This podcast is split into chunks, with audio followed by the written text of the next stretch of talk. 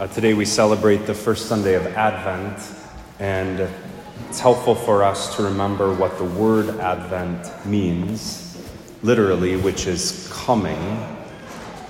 And so, Advent is a season where we wait for the coming of the Lord. And we think about this in several ways. First of all, we wait for the coming of the Lord at Christmas, or our, our remembrance of the Lord's coming into our, our lives, coming into this world by taking on human flesh and being born in Bethlehem. So that's one very important coming of the Lord that we, that we celebrate at Christmas and we prepare our hearts to do so during the Advent season. But the church also invites us to reflect on the other ways that the Lord comes, one of which is uh, what we are talking about in today's gospel, which is the Lord's coming at the end of our life. Or it could be at the end of the world. When, whenever our judgment happens, which could be if, we, if, if it happens within our lifetimes at the, the end of the world, at the second coming of Christ, or it could be at, our own, at the time of our own death whenever it happens, and it will happen for each of us someday. We don't know the hour nor the day. We'll meet the Lord, uh, we'll encounter Him. And so in today's gospel, Jesus is telling his disciples that they have to be watchful and alert. May he not come suddenly and find you sleeping. In other words, find you not doing what you're supposed to do. So this is good, good for us to reflect on. When we, when we meet the Lord at the end of our life, uh, we, want, we want to be ready to meet Him. Uh, this is why it's actually such a grace when, when somebody finds out that they're, that they're going to die. Uh, when, when, when there's a, a, terminal diagnosis of some sort. We don't always think of that as a blessing, but actually, in terms of readiness to meet the Lord at our death, what a blessing to know that I have a year left, or six months left, or five years left. What a, what a great blessing. Because then that helps me to focus on the most important thing, which is eternal life with God helps me to be ready for that day so that when they, that day comes, I am ready.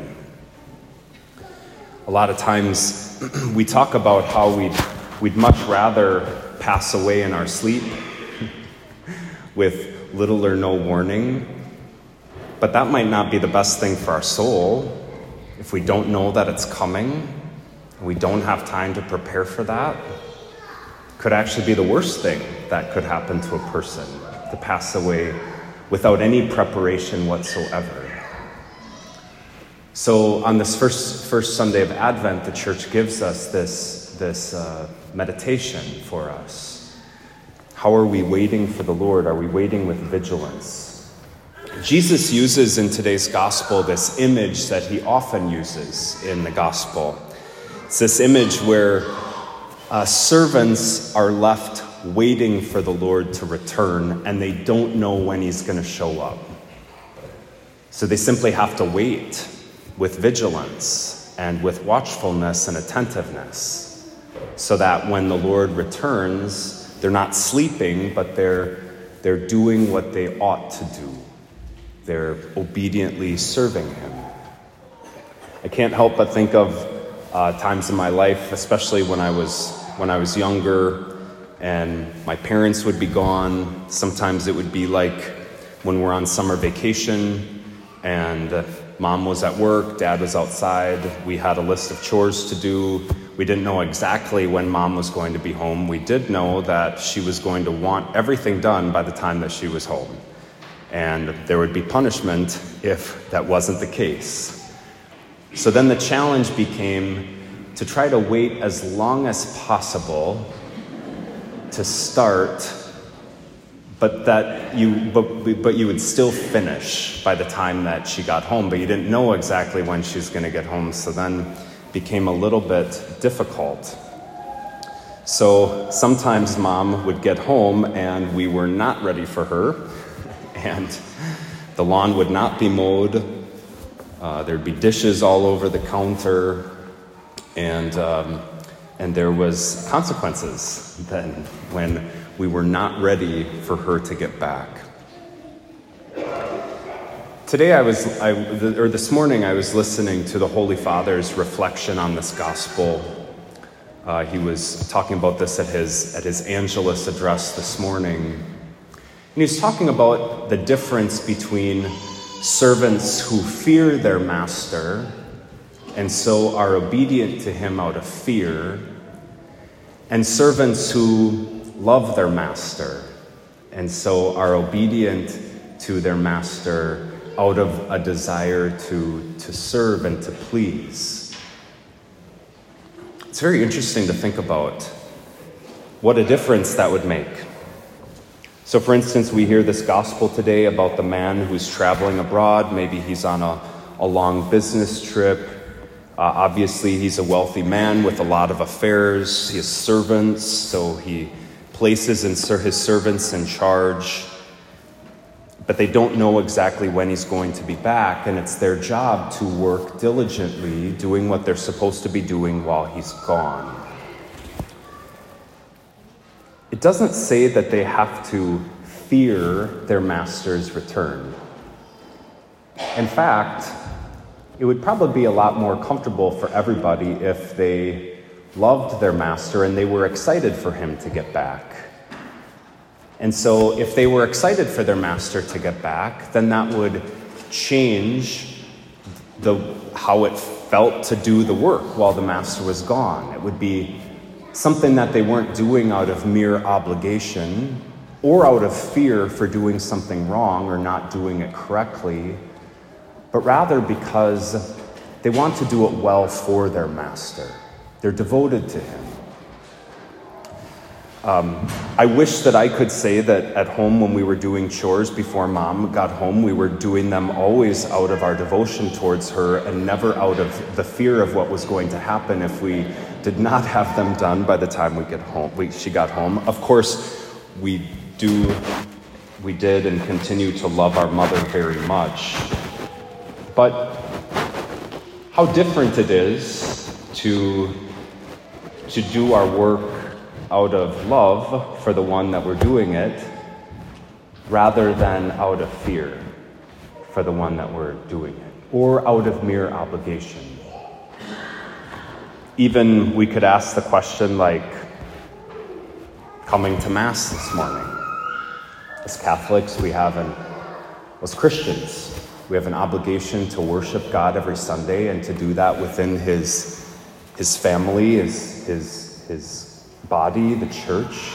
We have an obligation to be here on Sunday. What a, what a blessing this obligation is for us. Puts us into direct contact with our Lord. It's amazing that we have that privilege to be in correct, direct contact with Jesus in the sacraments. But we might have a different, we might all have different attitude towards being here. Some might be here because they fear what will happen if they don't come here. Fear um, mortal sin, fear the pains of hell, uh, the spiritual and eternal consequences of when we commit a serious sin and are neglectful, seriously neglectful in our relationship with God. Some may be here because it's an obligation, it's just what we have to do. And some might be here because of love, because they love Jesus. And uh, this is where they meet him. And so we, we want to be here. It's, it's certainly better to be here out of fear than not to be here at all. And it's certainly better to be here out of obligation than not to be here at all. But what's the disposition that God is hoping for in our hearts. What does God hope for? He doesn't just hope that I'm here in body, but He's glad if we're here in body. But of course, He doesn't just love our body, He loves our hearts and our souls as well. What's the disposition that He's hoping for in our heart as we come to Sunday Mass? My guess, as a good and loving parent, that He's actually hoping that we come here out of love and, and devotion, and that we want to be here, that we want to meet Him here. I think it touches His hearts when His children respond out of love to their obligations and not just out of fear or because we have to do it.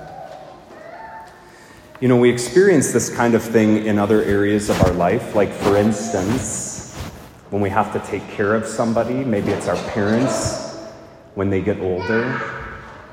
Do we have an obligation towards our parents? 100%. It's the fourth commandment honor thy father and, and thy mother.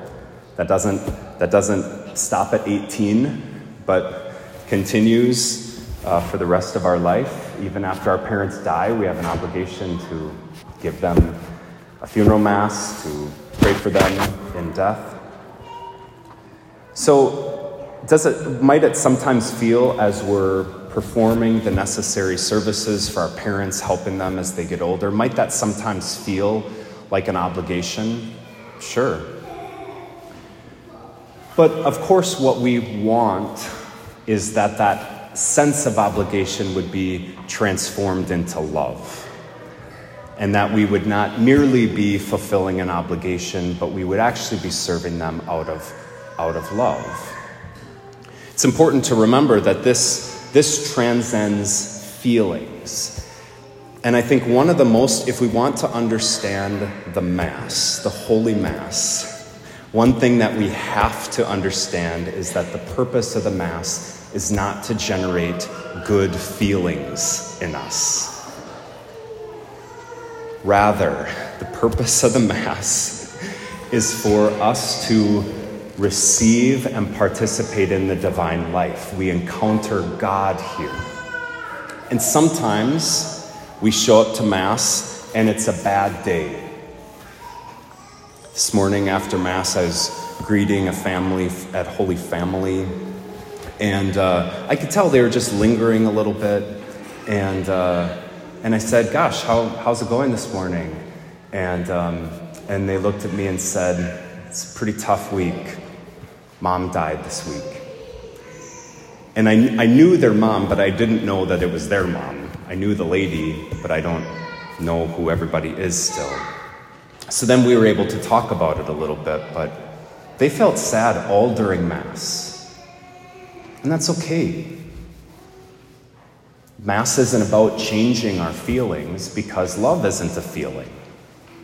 Love is a choice that we have to serve the person in front of us and to, to choose their good, to do, to do what we ought to do for them.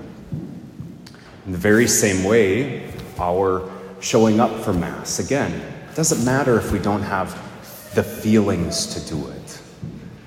It doesn't matter if we're sad or happy or tired. It's nice to be happy in a good mood any day, especially on Sundays, but but when we come here, we don't come to have particular feelings. We come here because it's love.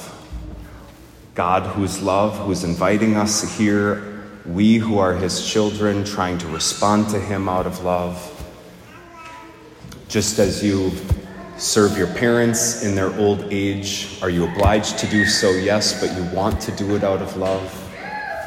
The same for us here. Here we are because we love God. As we mature, our service towards our parents, just to keep, just to stay on this, this metaphor, when, I, when we're very young, we probably serve out of fear of our parents. When we get a little bit older, we probably serve less out of fear. What are they going to do to us anyway? That's so bad. And more out of obligation. But the Lord's really inviting that service to become a service of love. How much so? How much is that true of our spiritual life too? When we bring our children here, drag them into the car, Yes, you're going. Maybe, maybe they're, they're going out of fear. And eventually, maybe they fight a little bit less, and now they're going out of obligation. But of course, the Lord wants us to come out of love. Not just out of fear, not just out of, out of obligation, but out of love.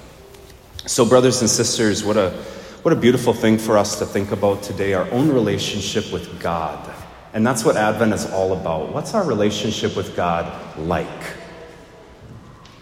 Do we think about Him at all? If we do think about Him, is it because we fear Him? Or because we're merely obliged to? Or have we been touched by love? And love draws us back to Him and keeps us coming back over and over again. He comes to us, we come to Him. It's okay if we're in the stage in our life where it's just fear, if it's just obligation. We don't want it to stay there. It's hard to sustain a faith if it's just fear, if it's just obligation. Today we can ask God for the grace to love Him and to respond to his coming to us with love.